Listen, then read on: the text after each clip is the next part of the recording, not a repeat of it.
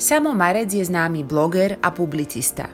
Podpísaný je však aj pod viacerými knihami, ako prekladateľ aj autor. V projekte Lids Oral History, v ktorom sme zaznamenávali autentické výpovede osobností slovenskej literatúry naprieč generáciami, porozprával o svojej ceste z Potatier do Bratislavy aj o tom, ako sa dospievanie pod našimi veľhorami podpísalo na jeho vnímaní slobody.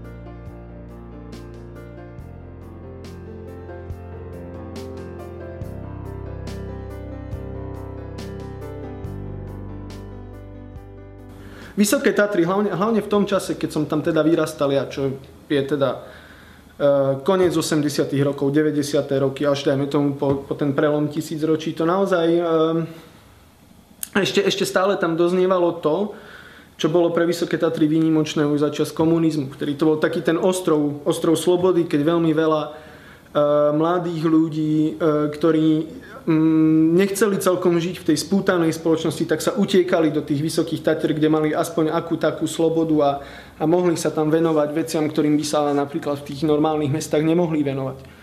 No a tento etos ešte, ešte v tých 90. rokoch ešte to tak pretrvávalo a, a ja mám pocit, že, e, že my, ktorí sme tam vtedy boli ako deti a potom sme tam dospievali, tak sme si to istým spôsobom e, preniesli a zobrali sme si to, že teda vyrastáme v takom špeciálnom prostredí, nielen čo sa týka tej prírody, ale že to má mať aj teda nejaký akože nádych, že to reprezentuje nejaké, nejaký komplex hodnot.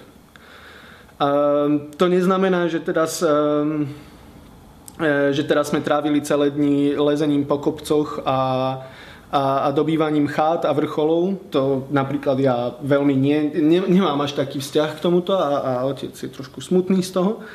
Ale, ale aj tak, ja, ja si Tatry pamätám ako... Mm, ja si Tatry pamätám ako to miesto, ktoré bolo na nejaké dospievanie. Absolútne úžasné a myslím si doteraz, že úplne dokonale.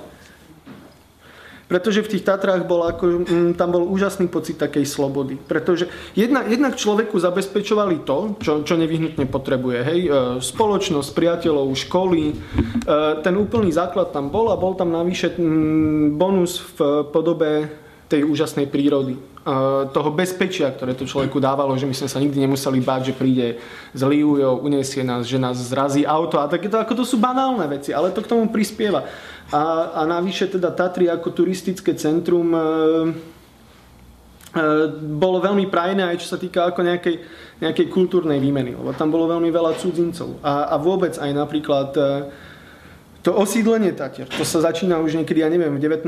storočí, e, kedy v podstate si tam e, vily stavali a, a, a tie kúpele otvorili uh, Nemci a, a maďarská šlachta. To znamená, že aj nejaké tie, tie korene toho obyvateľstva a, a tým pádom aj to zmýšľanie bolo iné, ako, ako, bolo, ako je, dajme tomu, e, priemerne na Slovensku to ostatne, ako každé voľby, ktoré doteraz prebehli, tak, e, tak toto odzrkadľujú napríklad, že je tam akože už teraz trošku taká, taká ubitá, ale predsa len, e, predsa len nejaká túžba po takom kozmopolitnom vnímaní sveta. Čiže toto všetko nejako človeka vyformuje.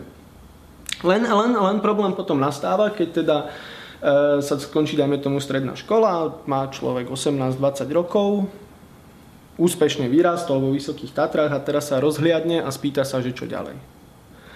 No a, a, viem si veľmi dobre predstaviť, že v tých dobách komunizmu napríklad e, už, už mnoho lepších možností nebolo, respektíve, že tie Tatry ponúkali vlastne všetko, čo, čo sa vôbec dalo nejakým spôsobom dosiahnuť a, a, a človek tam mohol byť veľmi, veľmi, veľmi šťastný, lebo mal možnosti nejakej osobnej realizácie, aj, aj tej profesnej, nad, nad ten slovenský priemer. A, ale to sa samozrejme, samozrejme odtedy zmenilo, jednak preto, že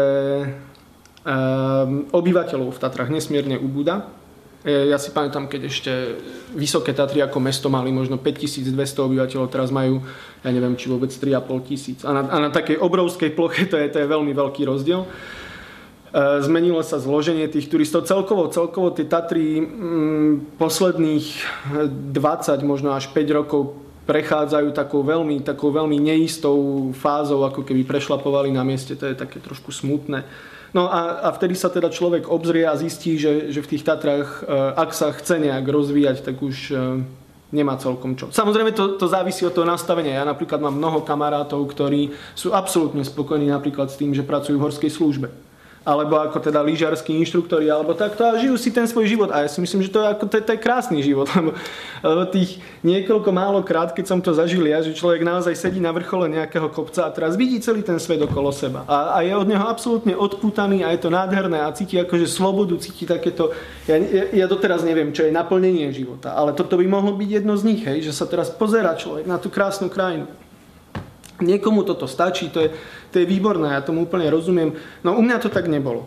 Uh, a ja som potom študoval, v rámci štúdia som sa snažil čo najviac cestovať a, a nakoniec teraz som zakotvil v Bratislave, čo doteraz neviem, že či to je moja definitívna uh, stanica. Určite viem, že sa tu momentálne cítim dobre, že som akože osobne aj, aj nejak profesne naplnený.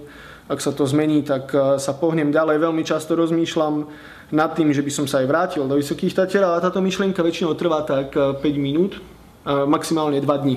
Lebo my máme krásny um, krásny, to je súčasť bytovky, ale máme tam taký akože samostatnú, samostatnú časť a tam je nádherný balkón, veľký, dlhý balkón, kde človek keď si sadne, tak vidí akože veľkú časť toho hlavného hrebenia Tatiera rovno pred sebou. No a ja keď si tam tak vidím, tak ja si viem veľmi dobre predstaviť, že by som na tom balkóne sedel a popíjal víno a pozeral sa na tie Tatry a nadchýnal sa tým celým. To je, to je úžasná predstava. Lenže, lenže po nej zase nasleduje nejaký akože každodenný život. No a, a ten si momentálne v tých Tatrách neviem úplne predstaviť.